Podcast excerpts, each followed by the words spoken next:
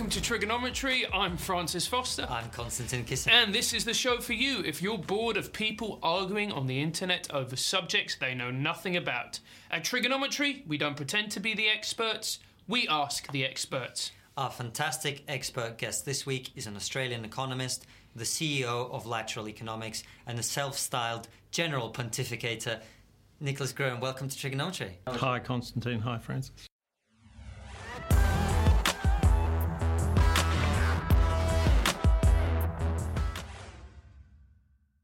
It's great to have you here. Uh, listen, for those people who don't know you, uh, just give us a little overview of who you are, what's been your journey through life, how are you where you are. Okay, so let me just say that my brother, well, my father was a, a, quite a prominent economist in Australia, and my brother and I had two. Both of us had an ambition not to become economists, and we both failed. Not just me, yeah. uh, but it's an important part of my story because I knew I got an intuition about economics long before I studied economics, and I found I went and worked for uh, our industry minister, a guy called Senator John Button, in the 1980s. Worked on car industry policy, and I found to my dismay that economics was being used not as a method of thinking, but as a badge of tribal identity. If you were an econ- if you were trained as an economist, you knew what you thought before you checked out the subject, mm. and I've I realise now that the company that I started many years later, which I called Lateral Economics, I actually have given a paper called Lateral Economics, a brand or a method, and I think it's a method, uh, and it's a, it's the way I go about things, which is to stay away from pre-cooked conclusions, whether they're in my discipline, in any other discipline, or in politics or anywhere else.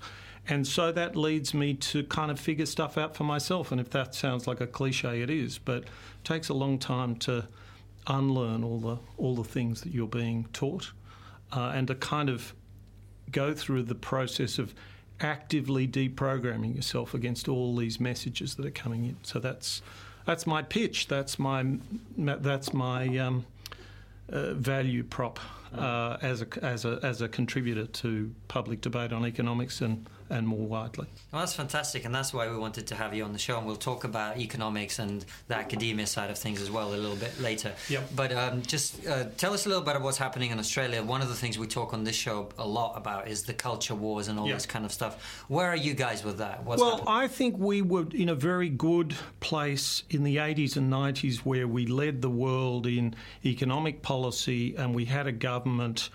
Uh, in fact, there was a bipartisan consensus on things like race, gender, and so on, and that broke down as you could, you, if you were looking to blame the Labor Party, you would blame Paul Keating because he was a, who was the prime minister from ninety.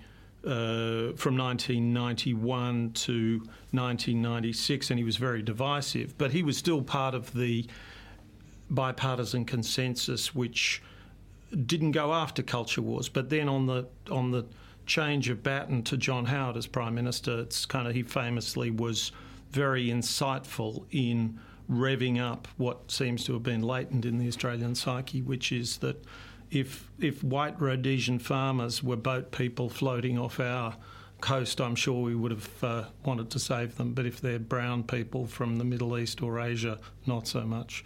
And so we've slid into a, a, pretty unpleasant uh, state of affairs where, um, uh, you know, where where um, well we. Um, uh, are keeping keeping people out now. Of course, we have to keep people out. There are 60 million refugees who, not all of which could come to Australia, but uh, it's appropriate that we don't just say any old any old person can come in here, but the lengths that we've gone to in dehumanising people is is is a national is a national shame, and most people feel it.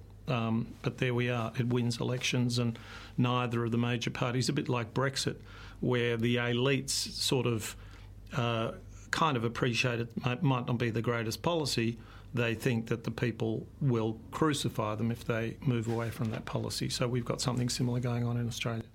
And do you think that that policy has been brought about because of racism, or do you think it's brought about through other things as well? Like we had one particular guest on, who, uh, who you know, who was saying, you know, they, it's because they want to keep. The reason we voted for Brexit is because we want to keep British culture intact. Hmm. Do you think that is what is going on in Australia, or do you think it's more overt, uh, simply that the distrust of another Before culture? you answer that, sorry, Francis, that interview will come out after this one. So Francis has given you a tasty preview of our interview with Eric Kaufmann, who'll be out in a couple of weeks. That's what I like about you. It's just an advertising man. That's right. so anyway, Nicholas, go ahead. I, I'm a believer in presumptive generosity. When you're interpreting people, it makes sense to try and interpret the. It, you're trying to make as much sense of what they're saying and doing and the way they're acting as possible. And it's a perfectly legitimate. Uh, it's a perfectly legitimate thing to say that we've built a great society here, certainly better than many societies around the world, and we want to protect that. So, so I don't have any I, people who feel um, anxious that too many migrants are coming in from very different cultures. Um, I don't feel that way, but I don't demonise that. Uh, I don't demonise that at all. And then there are some racists. Then there are some very small-minded, bigoted racists. But I don't. Th- that's not the way I look at the debate in Australia um, or anywhere else, really. Do you think it's cultural, essentially? It's cultural, and it's perfectly legitimate to say we say, as the Japanese say, we are proud of our culture, and it's not compatible with too many people coming in here because then it'll be a different culture. I think people underestimate that. They underestimate the extent to which a culture can remain, can protect the best parts of it, uh, and then become more exciting. Um, we have a commentator in Australia called Philip Adams, who I, th- I think his line is that we invited a lot of uh, European migrants into Australia and found that it was so much fun we wanted more. So so that's my attitude to immigration. But but you know I'm not an open I'm not I, I'm not an open door policy person either. Um, I'm in favour of a of a vigorous and expansive immigration program for Australia, and I respect people who want to. I don't I don't hold up the the cross and say you're a racist if people feel differently. So your concern is how those refugees are treated, essentially, on uh, well, I don't want to present. Uh, one of my concerns is self righteousness. So it's very important for me not to be self righteous about this because I'm a privileged person who's going to say to a desperate person, sorry, you're not coming. Mm. And whether I draw that line at 200,000, 300,000, 400,000, a million a year, and at the moment it's uh, something like 200 odd thousand a year. Um, I'm going to be just as much of a bastard as anyone else. so let's get off our high horses. Let's try and make ourselves as comfortable as we can be with a policy, uh, whatever policy we come up with, and we will be making heartless and cruel decisions. Nevertheless, let's make them as uh, let's minimise that and let's feel as good as we can about it. And locking up little kids on uh, on islands off, off off Australia without any judicial review. That's there's nothing good about that. Doesn't make people feel good. I mean, numerous people have died who needed medical attention and didn't get it. Um, I raised ten thousand dollars for refugees at a party about a month ago, and a great writer of ours, Christos Tsiolkas, read the names of those people. So I feel very strongly about this. I don't feel self righteous about it, and there's a big difference. My father was a refugee, so that's another reason I feel strongly about it.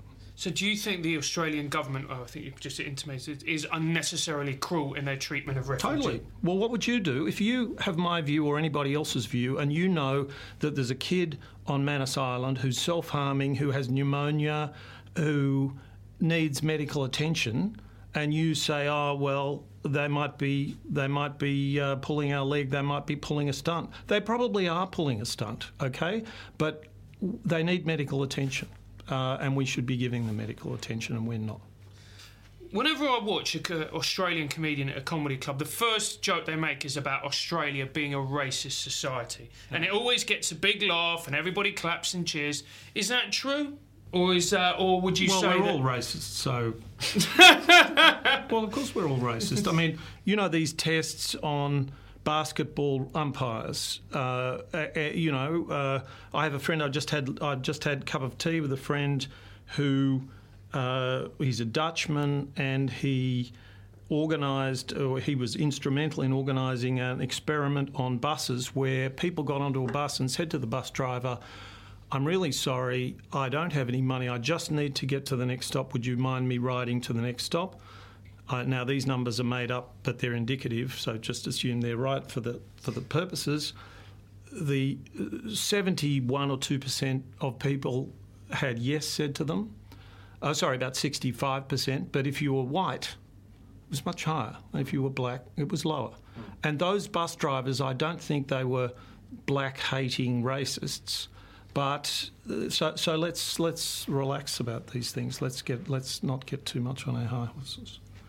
All right. Well, uh, it's an interesting start to our interview, but let, us move on to, to economics. And uh, and you mentioned one of the things I, I like you about you, among many things I like about you, is uh, something. We'll, we'll, get to the bits, the things you don't like when the camera that'll, stop that'll rolling. Be the bulk of the interview. The rest That's the when Konstantin gets on the vodka. Yeah, he goes dark. Um, but is that you? I never know. I've spoke. We've spoken many times. I never know yeah. where you're going to come out on any particular issue yeah. because you uh, you're someone who is not ideological. And you talked at the very beginning about yeah. how you abhor almost ideology and it, it, drives people into. Well, I like it as a starting point, not yeah. as a concluding point. Right. And I know that it can hijack your emotions and it gets confirmation bias going too early in the process, if that makes sense. Mm-hmm. So, t- tell us more about that. W- what is the impact of having these ideologies that you see out there in, in the world, in, in, economics and politics? Yeah, How so, does that drive our so, society? so I think this happens everywhere, and and what happens? Uh, th- this may sound like a joke, but um, well, you're comedians, so it'll, it'll be okay, won't it? But yeah. it isn't a joke. Um, I don't know. Uh, you might you might relate to this precise story, and if you can't, you can relate to something similar. When you're an adolescent boy at high school, where you wear your belt around your hips is a big deal. If you wear it too high, you're effeminate. Okay, it's completely ridiculous. And in the 18th century, it was different, and next century it'll be different again. But something's going on there which has got a lot of psychological power because it's happening all around the world. And so if you're an economist and this, and this idea seeps into economic policy, which is are you a free market guy or are you a big government guy? Then you're going to reach for, you're going to be constantly aware of that. You're going to be aware in meetings about how you're going down. There are going to be cliques and cabals, unacknowledged and acknowledged. And the whole damn thing is actually run by where you're wearing your belt. It's all mad. It's all completely unhinged from the merits of the situation. So I don't say that I. Um, abhor ideology. I think of ideology as both impossible to avoid and a good starting point because it orients the world. But then I'm, I do, I, I don't pick sides to be contrary or anything like that. Um, but I do spend a lot of my time trying to find ways to express an idea which don't trigger, to use a word that would work on this program, that don't trigger a response from the other side, which says, oh, he's just a lefty or he's just right wing. I will actually try and work out a way, a subversive way to make a point which um, tries to get under those early warning systems and trick people into thinking for themselves. Or at least not having all these incredibly strong mechanisms um, doing the thinking for them, if that makes sense. And I've found that it's just been wonderful because I'm able to wander around and I can pick low hanging fruit. I can say, hang on, well, why don't we? Uh, uh, all right, so you're, you're, a free market person, you're an intervention person. Forget all that. What's the problem here? Um, what if we did that? And people go, you sound like you're a free market person. I say, no, no, no, forget that. what if we did that? Would that work better than this? Oh, you're a bit of an interventionist, aren't you?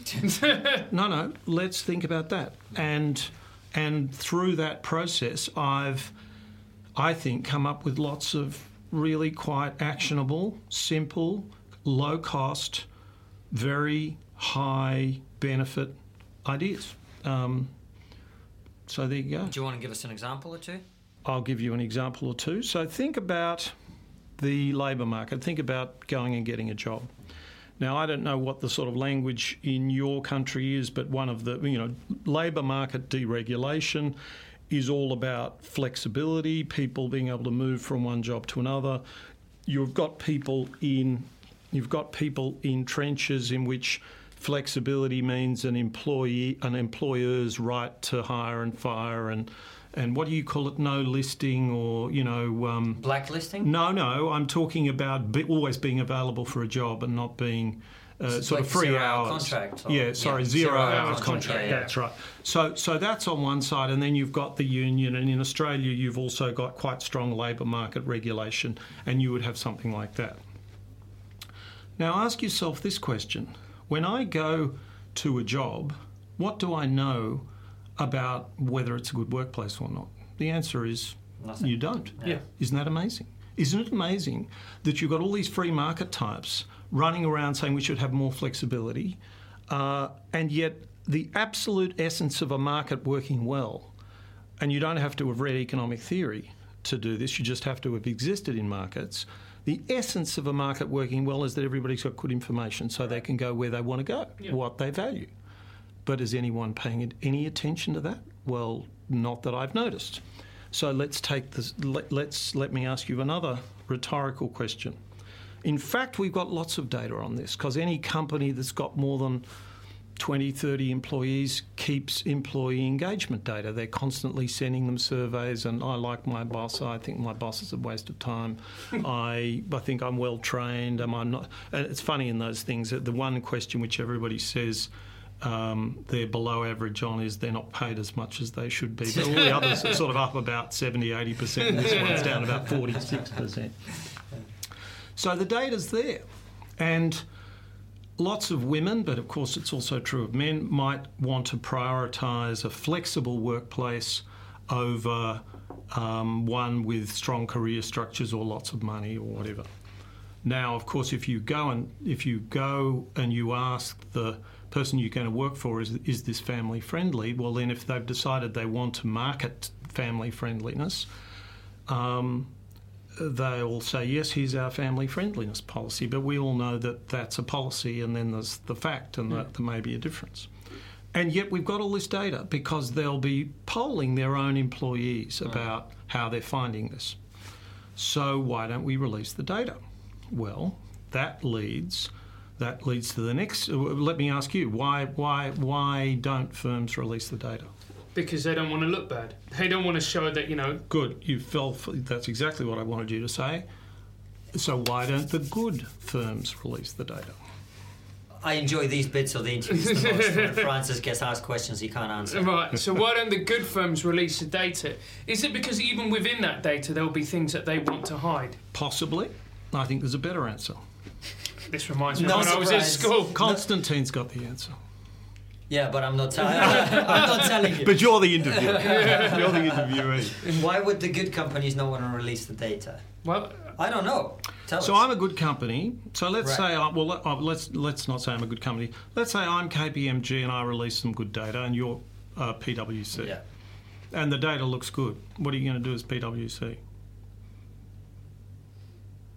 Duke the stats. You'll have di- yeah no well yes, but you'll have different data because you'll be using a completely different Right. system to yeah, measure that's it. true. Yeah. So you'll just go through it and you'll get your bullshit artists, also called, you know, comms people, to go through it and pick bits out of it that look good. Yeah. And so it's a zero, so it- it's not going anywhere. It's- Yeah. Because bullshit's coming out, not information. yeah. So the market failure here is that there is no standard to report to. Yeah.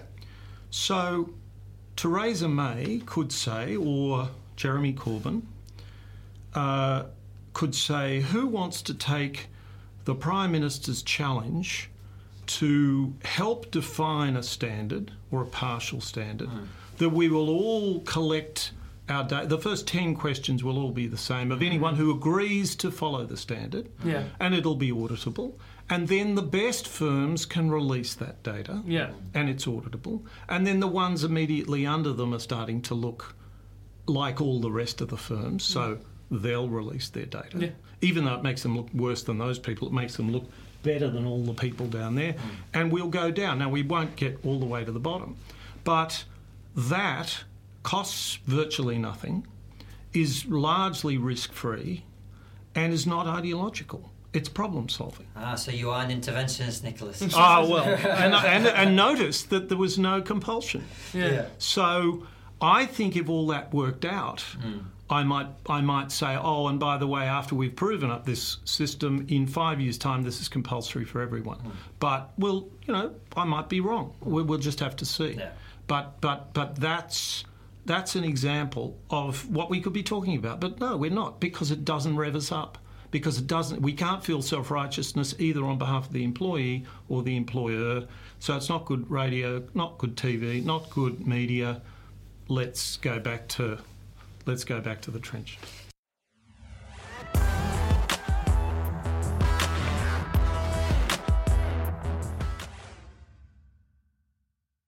See, as a layperson, one of the things that I think most lay people will think about when they think about objectivity and balance and genuine facts and the, the pursuit of truth mm. is academia and science and yeah, even social science to yeah, some extent. Right. Well, I know you were going to say that. That's the one area I can predict your response on. So, how does. But maybe not exactly for why I think that. Sure. Um, because I'm, I mean, there, there is a fair bit of political bias or ideological bias in the social sciences, but there's something much worse than that, which is that um, over the last 20 or 30 years, we've gone from sort of leaving academics alone, which gave us an inefficient but fairly effective system, to treating academics like lab rats in a Skinner box, you know, and they have to produce articles in learned journals by a certain magnitude, uh, uh, of a certain number, or they get sacked. And that has them all running round and round and round on this treadmill, producing articles. Um, and the articles aren't worth anything. The articles are not, the, the they're, they're articles which build disciplines but don't build useful knowledge. Um, and it's a catastrophic state of affairs. There's also, uh, and so it's it's also the case that it's certainly in the social sciences. Uh, there's quite a bit of there's quite a bit of ideological bias. That's true, and generally, I just think there's too much focus on the polls, on these slogans: "Are you free market or are you intervention?" Yeah. Well, actually, I think Jonathan Haidt talks about this in, in his work. Is that in the 60s it was a ratio of liberal conservatives to liberals in academia yeah. it was like 1 to 2 mm. and now it's 1 to 10 on average yeah. and in some departments it's like 1 to 300 yeah. Right? So politically there's a very strong uh, bias as well. Yeah absolutely. No it's true.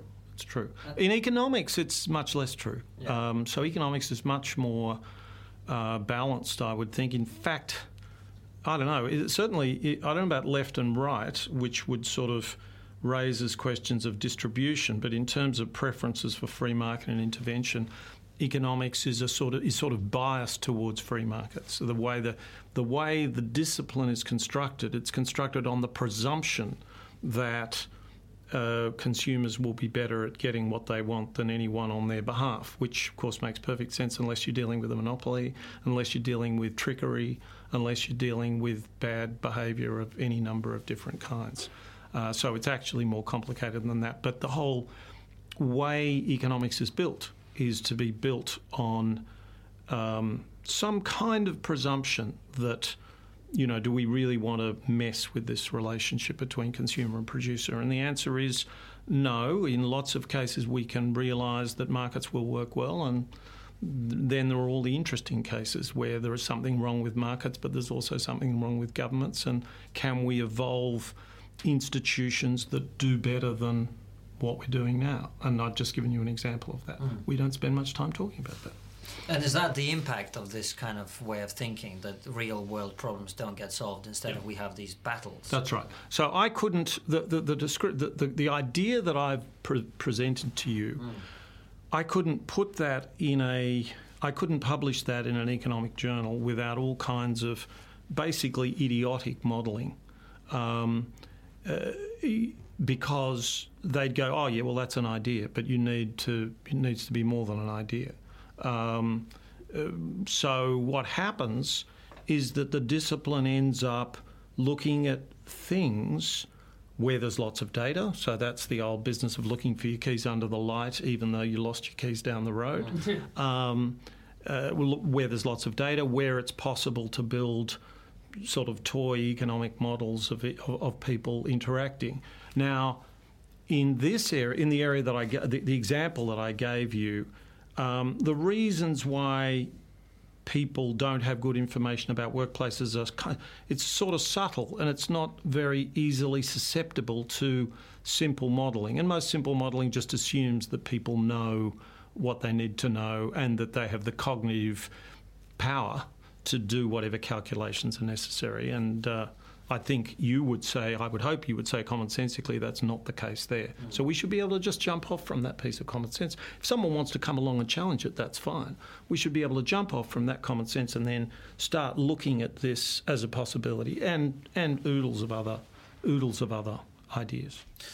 So we were talking a little bit about how um, we've seen in academia a, a, gradual shift towards the left in not particularly in economics, but in some departments. Do you think that's a problem? That uh, certain institutions are way over to the left? Yes. Or, and why? Well, because the, the because these things should be starting points, not answers, and because yeah, we've got a whole lot of people running around lecturing other people about essentially nothing, about a bunch of talking points, about a bunch of slogans. Disastrous. So, what, what do you mean by a bunch of slogans?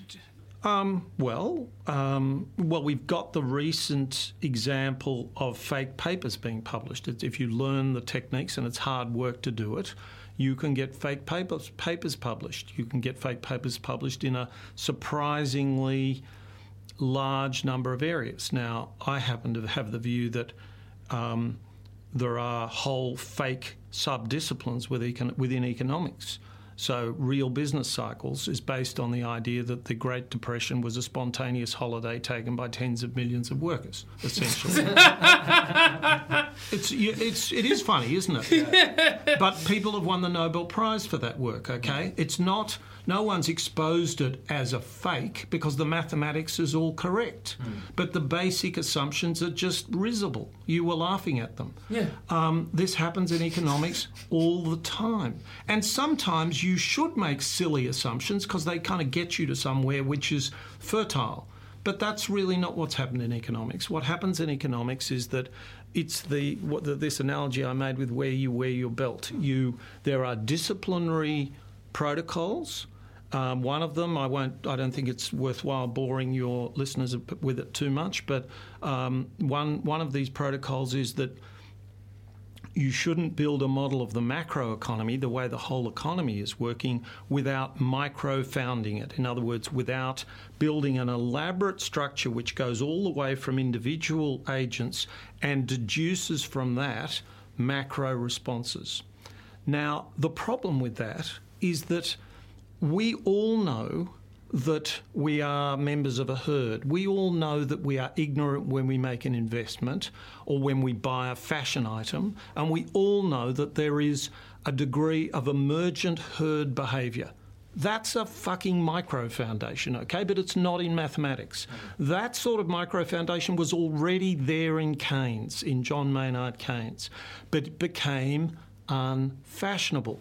Keynes was wearing his belt too far up his too far up his waist, and he looked like a dill un, according to current fashions. Mm. And so we developed this proposition that a model is worse for not having micro foundations and a particular kind of micro foundation. Off with the fairies. But there you are. Those are fake papers, and people got Nobel Prizes for it. So things are a bit more serious than a few fake papers in social science, in, in, in some of the more left wing social science disciplines. And you say it's a bit more serious. How, how serious are we talking about here? What, what, well, it's it's it's eight point one on the Nicholas Gruen series. I mean, I'd put it, it possibly eight point two. It's possibly uh, an eight point two. Uh, I don't know where it is on your scale, but I'd recommend about eight point one. That's yeah. where I'm thinking. It's a very serious situation, and and and everyone. Well I, can't count the number of times, the number of conversations I've had with young academics who say, "Yeah, yeah, I know all that." and I'll play with the game for a while and I'll become more influential and I'll change it. I respect that. I mean, that's an interesting, worthwhile uh, mission to give yourself. But we've heard that from politicians too. And, and, and I see this as there's something very unsatisfying about it. Now, you could say there's something unsatisfying about what I've done, which is to go and try and look at problems on their merits, which is a snake oil salesman's way of saying, I don't know what. I mean, I try and be as rigorous as I can. I talk to people who know the field better and so on. And, I, and, and when people ask me, what does lateral economics uh, is it does it is it um, does it focus on energy or transport or macro or labour market? I say yes, it does. Um, but we try to look at things on their merits. And I'm sorry that sounds like, you know, that doesn't say very much, but I have given you an example of the sort of thing that we try and find, which is just something that people haven't been talking about or thinking about, which offers actionable high impact kind of results. Well, that's what you've been talking about is not attaching yourself to a particular way of thinking, but rather looking at the reality and that's going, right. what can we do that's with this? And, and, and a discipline is a set of tools. It's a set of it's a set of re- repertoires, a set of instincts, all of which are, can be useful and all of which can be questioned, mm-hmm. and which need to be assembled carefully for any particular question, and right. it will be assembled differently. Yeah. So if I'm b- talking about a school system, as opposed to a hospital system, there will be elements of similarity and there will always be elements of difference and we should try to uh, follow the follow the merits of the situation uh, and use these these ideas that, that are, that are in our discipline and in other disciplines to try and come up with good ways of reacting. Well, you alluded to earlier. There was a, a story uh, by the time this goes out, it'll be a couple of weeks ago, where with uh, Peter Boghossian and Helen Pluckrose and this other guy who they t- they took a section of Mein Kampf. Yeah. They threw some feminist feminist buzzwords into it. Yeah. And they got peer reviewed and published in the journal. Yeah. Yeah. Uh, uh, that, that is incredible. Well, dogs and rape culture yeah, is another right, one. Exactly. Uh, yeah, it's it's a joke. It's a joke. Um, what can you say? Um, it's it's it's we should all reflect on it because if it's that prominent, I mean, we can say ha ha. I mean, quite a few of these kinds of papers. Uh, economists are very. Uh, there are quite a lot of economists who are very superior about that, as if you know that wouldn't happen in economics. Mm. It's true that doesn't happen in economics, but but mathematically defended nonsense happens in mathematics. It happens in economics all the time. Mm. It it shows that how ignorant we are and how respectful of our own and everybody else's ignorance we ought to be. Well, I mean, I take a bit of an interest in business people because um, they've, uh, well, some of them might have just got lucky, but it's remarkable how often, I mean, this is true. Um, Elon Musk says this, and Charlie Munger and Warren Buffett said say this, which is we make most of our money mostly by trying not to be stupid, not by being trying to be very clever. And that's not what academics do. Uh, academics don't win any prizes for not being stupid. They win prizes for showing how incredibly clever they are, even if it's in the service of something which is ultimately stupid. So it's interesting, an interesting little paradox, and I wouldn't want to get too self-righteous about any of it. I mean, I did a drama degree, so so I know what that's about. Yeah, uh, you know a lot about bullshit. Yeah. Uh,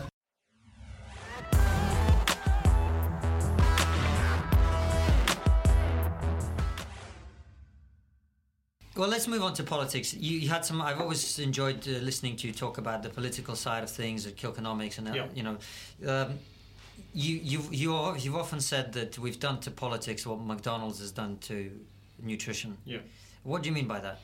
So I think our culture is besieged by fast foodism, if you like. So the the the paradigm example is we uh, is fast food, and we evolved on the African savannah. Uh, and, our, and we evolved certain appetites and tastes and cultural cultural practices, and they meant that we liked food that was sweet, that was rich, that was salty, that didn't disgust us. And if you do that on the African savannah, it keeps you away from poison, you know, meat that's gone bad, and and it it, it works well for you. And it also works well for you as human beings uh, are um, uh, are evolving and getting richer. They then start to create food for themselves that, that is more expensive because it's richer and so on. And then at some point, as people start to optimize to sell the food, this these instincts betray us, and don't have to tell me about that, Nicholas. they become poison. They become yeah. toxified, and I would argue that over our whole culture. Um, that we are, and, and this is in a sense what I was saying about academia, that we had optimized certain things about it to the point of toxicity. We've gone from an inefficient but effective system to an efficient but ineffective system. And in, I mean, so so if you take the fast food example, you uh, if you think that McDonald's is to uh, McDonald's is to food what porn is to sex. Mm. Uh, and what modern politics is to what we imagine politics should be. So, modern politics has been optimised to within an inch of its life people who are selling a political message. And I was talking to somebody yesterday about Brexit, and uh, she was saying, well, we know what emotional message Theresa May will go with if she gets a deal from Europe. What's our emotional message? And I said to her, yes, well, Adolf Hitler said, of course, I reserve reason for the few and emotion for the many. And so our politics is so optimized around emotion, around uh, entitlement, around resentment. This country's famous for having a prime minister who told people they'd never had it so good. I think that was in the late 50s. Mm. That didn't go so well for him. Truth telling isn't a great idea in politics. Um, so, so, but that was the late 50s or 60s. Um, and now it's got so much more like that, so much more trivialised, so much more sent, uh, uh sensationalised. Uh, and again, people blame the internet, and of course, the internet's a very important part of this story. But it's also very important to realise, at least for me, I was on. I was very upset and concerned about uh, democracy before the internet. And the best stat I can give you on that is that on American TV, the length of a soundbite went from 48 seconds to eight seconds from 1968 to 1988. And we're not going to survive as a democracy with sound bites of eight seconds.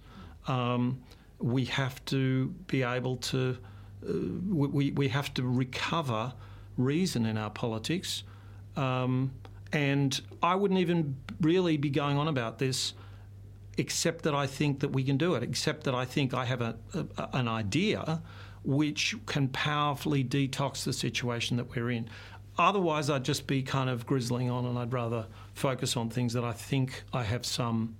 I have uh, where I think I can make some kind of contribution. Well, that's what we love to do here. TRIGGERnometry yeah. solve the world's problems exactly. in one conversation. Well, so exactly. why, don't, why don't you solve it for us? So, I believe so. I think the the basic idea is to understand that there are in fact two ways of representing the people. There is an old uh, way of rep- so you can have direct democracy. We actually now, now, in some senses, they had direct democracy in Athens in, uh, two and a half thousand years ago, but we might get back to that.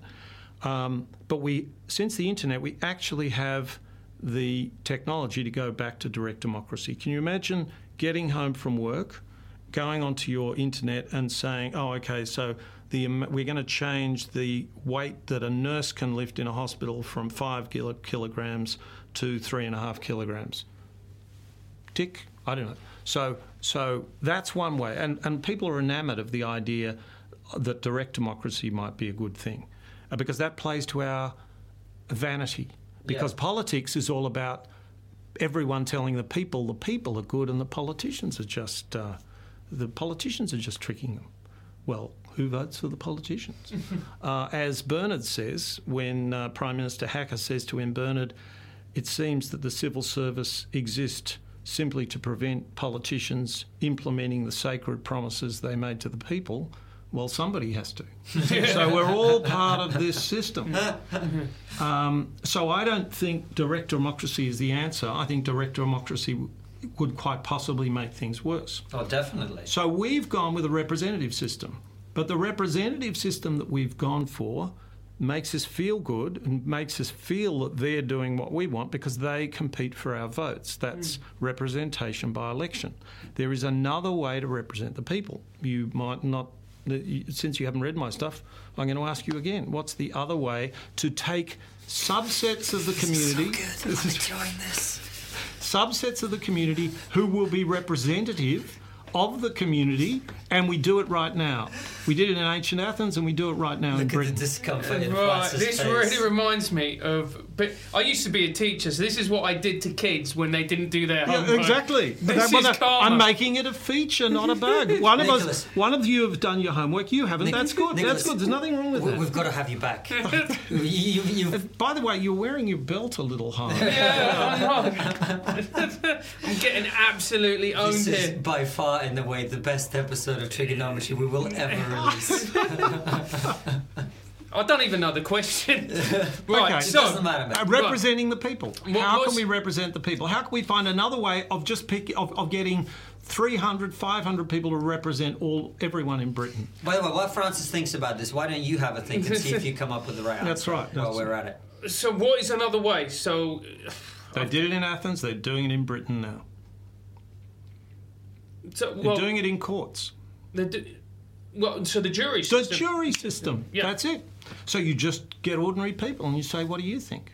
And that changes everything. It changes the idea that this group is an elite. It only becomes an elite as it learns. So a jury is a cognitive elite for the case at hand because they've been sitting there for the last 12 days and they've been learning. But they represent the people. And if 12 people, good and true, or whatever it's supposed to be, say that a guy's guilty, you don't feel the need to. You don't. We don't have lots of talkback radio about how we were ripped off by those rotten jurors. We go, well, if it was good enough for them, they might be wrong, but it's good enough for me because that's the best we can do. Yeah. We don't do that with our politicians. Because we have hooked up the idea of representation to merit. Merit has been toxified by all the dark arts of, of politicking. Elections force politicians to fight each other because they can't become a politician without beating another politician. So they're not going to say, well, hang on, we've all got to fix this problem. They're going to say, well, if I say that, I'll say that they'll say I'm tough on crime and that'll get me more votes because everybody's feeling really bad about some horrible murder.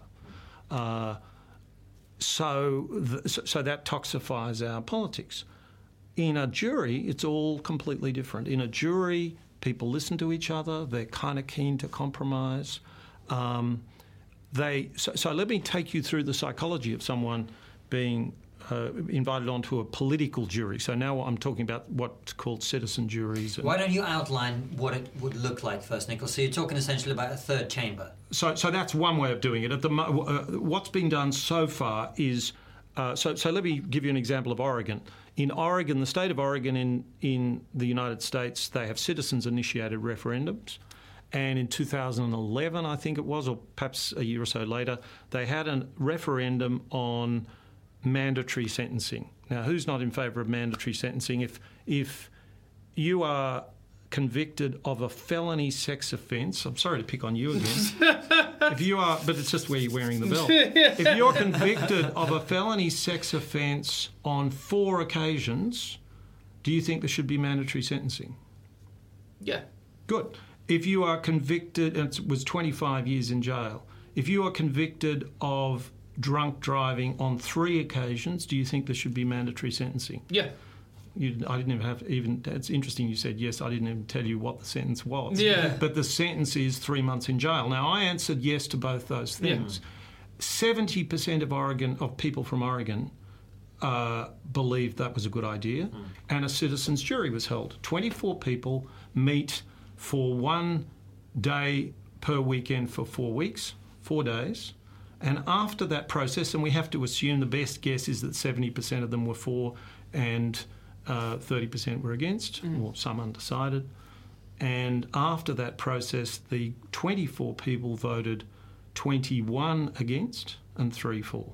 Wow. So obviously, now you can easily imagine, I don't know what the difference was, but I presume you could take someone through a possible, quote, felony sex offence, which actually wasn't such a big deal that you would put someone away, someone away for 25 years. I don't know what that was. Uh, but I do know, and I have a lot of faith in ordinary people. Uh, if I hear that, I think, well, that was probably a dodgy bill. Uh, so, so that's the idea of a citizen jury. The psychology is different. It's more democratic than than our electors and so on. Now, how would you? Uh, now, now, I guess, yeah. So, so I want to kind of lead a movement of demanding a citizens' chamber. Now, a citizens' chamber would be several hundred people chosen at random, and the one thing that it would do is it would take our eye just ever so slightly off the opinion of the people and give us another view of the considered opinion of the people, which in the case of mandatory sentencing is the difference between, you know, 15 or 16 out of 24 and 3 out of 24. Mm. A huge difference.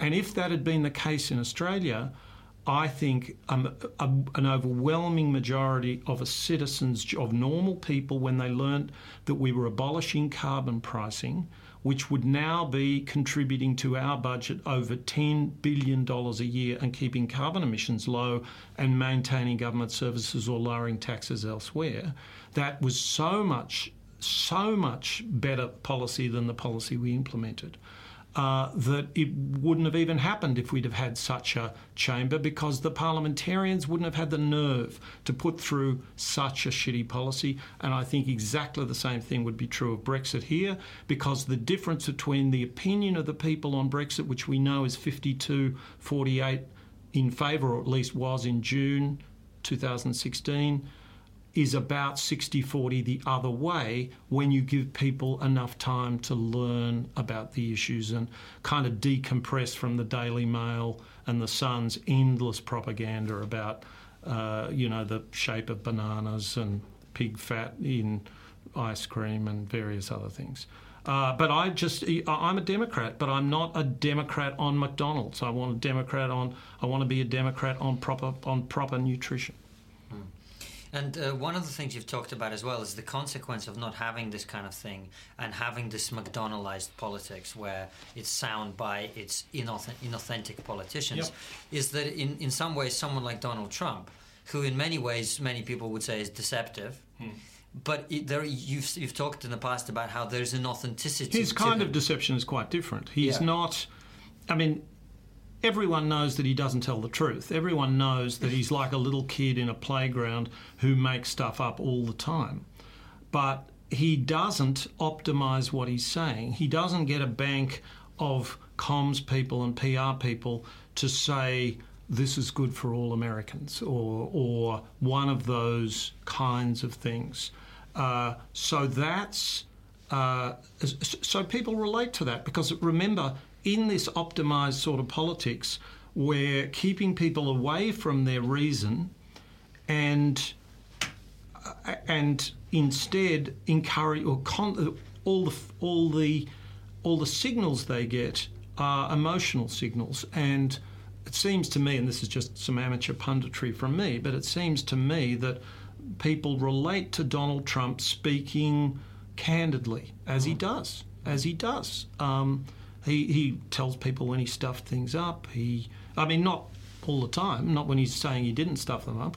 um, he could say anything, but he's, uh, and I don't defend the guy. I think he's a he's a nightmare, a complete nightmare. But but I'm I'm addressing myself to why he is as successful as he is, and I think people hear those talking points, hear those focus grouped slogans and just they've had enough. It's like running your fingers down a blackboard. People are uh, now. I may just be projecting my own frustrations onto the on, onto the great mass of the people, but I just think people absolutely hate all that. They get it in advertising, they get it all the time, and they know what they're getting, and they know that it's junk. The thing they haven't owned up to is that they vote for that junk. They wouldn't get it if it didn't work also as well, doesn't it? Don't, isn't the reason people voted for Trump, people voted for Boris Johnson to be mayor, is that they seem like a version of their authentic self. Hmm. So people go, oh, I know who this person is. Yes. I can then make a decision. It's why Jacob Rees-Mogg is actually quite popular. Mm. It's I people... quite like watching his. I quite like like watching him because I, I sort of like the way he speaks. Um, people tell me he's pretty batty, and I think his views on Brexit are probably batty, but I don't really know enough about it. But he's he's um, he knows what he thinks. He's he's pretty straightforward about what he thinks. Uh, certainly, the things I've seen him talk about. Um, he's an old. This is almost extinct. Is extinct in Australia, but he's a Burkean conservative. He's a he, he, he, he that just oozes out of every pore in his every pore in his uh, being. So uh, yeah, people like that, and you know, there are, there's lots to like about it. And that's the thing is that people look at him and go, "I know who Jacob Rees-Mogg is." Yeah. Therefore, I can make an informed decision. Whereas before in politics, you looked at a lot of these people and, go, and you'd go, "I don't know who you are." Mm. But for mm. better or worse, I think I know who Donald Trump is. Mm. Well, yeah, but that's for worse. That's yeah, yeah, yeah, yeah, yeah. I mean, that's ultimately we're, we're, we're making these very difficult decisions. Um, but um, yeah, that that's that's the power of this authenticity, and um, of course, you know, uh, these people are quite skilled at it. You know, that line that. You know, if you can fake sincerity, you've got it. You know, you can. George Carlin's great yeah, line. Yeah, that's yeah. right. Um, the main thing in in uh, in show business is authenticity. Once you can fake that, you, you can, can, do anything. That's right. That's right. So so so they're all pros. They're all professionals, and I kind of like the the really good, the, the people who know that, and then use all of that uh, knowledge to project something of, of some value. Um, but it's it's an awful, again, we are getting ourselves into a situation where where we are expecting such heroism of our politicians. Well, how's that going then? and you, have actually given the example in the past of an Australian politician who went from being perceived as quite yeah. authentic, authentic yeah.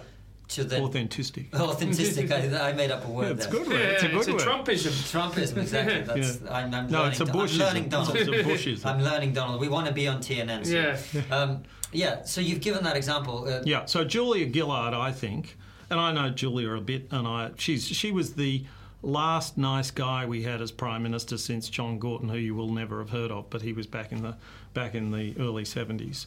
Uh, but Julia went from being a feisty, forensically intelligent deputy leader with fiery red hair to being a talking point zombie. Sorry about that, Julia. um, and I had this little fantasy and the fantasy was that I'd traipse around after her as a, as a staffer for her because I've worked as a staffer for other politicians, and she'd come out of an interview and I'd, she'd say, "How did I go?" as they tend to, and I'd say, "Shit house, Julia. Here's a here's a DVD. When you get home, you and Tim watch this, um, and you'll see a real master at work." And when she got home, she'd put it in, and who would it be but herself? and it wasn't even going to be her former self it was a particular format that she continued to be very good at mm. which was q&a right. which is uh, people from the audience asking questions mm. and she was tremendously all those things a little less feisty but but but compelling uh, calm intelligent warm uh, fun knocked it out of the park so here we had a kind of superstar in waiting who, possibly partly because of the woman thing, possibly partly because she was a woman and was feeling under some kind of pressure to do, act in a certain kind of way. I don't know. That's pure speculation from my point of view. Um, she couldn't quite do it. I think she got quite a lot better by the end, and by the end it was uh, too late. But um, that's my bit of. Uh, that's my bit of amateur uh, explanation for how Julia had a great honeymoon, made some sort of obvious political mistakes as well, um, and one of which was to be too honest when people said you've, imp- you've introduced a carbon tax and you promised not to, and the correct political answer was, well, it's not a carbon tra- tax, it's per carbon permits, and that's the sort of answer that John Howard would have given, and he wouldn't have got out of it. There still, still would have been some pressure on him, but it was sufficient. But it turns out, I think, in hindsight, that the right answer was to, to dissemble a bit, and and what Julia Gillard did was said, yeah, okay, you can call it a carbon tax. Uh, I, I, I, made the I made the promise in good faith. I, ha- I had to run a government in coalition with the Greens, and this is what we've come up with, and it's a good policy. Um, uh, anyway, so she made some actual political mistakes, which some people could argue were the reason for her not going so well. I think it was this inability to remain authentic through all the spinmeisters and all the pressure and, and, and, and pressure perhaps that she put on herself. She has a fantastic memory as well, and on one occasion she gave a speech almost word for word perfect with the speech sitting in front of her without looking at her notes. And I think she did a bit of that. Well, she, in my opinion, she did a great deal too much of it with talking points that she had in her mind, and she would return to them to ad nauseam. And and and, and on one occasion, uh, when she was going for election, there was a slogan which was moving forward, which was used 61 times in two speeches, and then it was a joke. Well, I could have told her that. Yeah. Um, so so she she was an authentic politician and she presented herself as a as a talking point zombie, as I've as I've un, unkindly said. well, I'm sure she's watching. Um, We're fellows at King's College, so um, I'm going to see you next week with any luck. All right. You, you, won't be you won't have shown this by then, will you? Uh, no, probably not. No. Probably not. So you, will have an opportunity for a good. Yeah. Uh, well, we'll send it to her anyway. Yeah, oh, thanks very much. uh, look, the last question we always like to ask, because it's been fascinating to have you on the show, uh, is uh, what is the one thing that no one's talking about that we ought to be talking about? The details, or not so much the details, but not those two things in the polls. Uh, but not not the opinion polls, the left and the right polls. That's what we should be talking about. If we're whatever we're talking about, find something of interest, find something you might be able to make better, and forget about all the argy bargy flying backwards and forwards, and see if you can think of ways to make it better, and then grow a group of people around the idea who will agree with you. Fantastic. It's been great to have you on. Thank you so much. Thanks, Konstantin. On. Um, I love the way you just ignored Francis again. thanks, Francis. Well, I thought Francis might say something. I'd say thanks, Francis. yeah. Uh, it's been great to have you on. If you've enjoyed this week's fantastic episode, as always, subscribe to the channel, uh, click that bell button, and I'll let Francis do the social media. Yes, uh, follow us on TriggerPod. We are on Instagram, Twitter, uh, Facebook, also as well. Um, we're starting to get a little bit long reviews on uh, the iTunes, so leave us a nice review. Tell us what you think. Um, yeah, please do. And that'll be it. And uh, thank you again for watching or listening. And uh, we'll see you next week. Bye.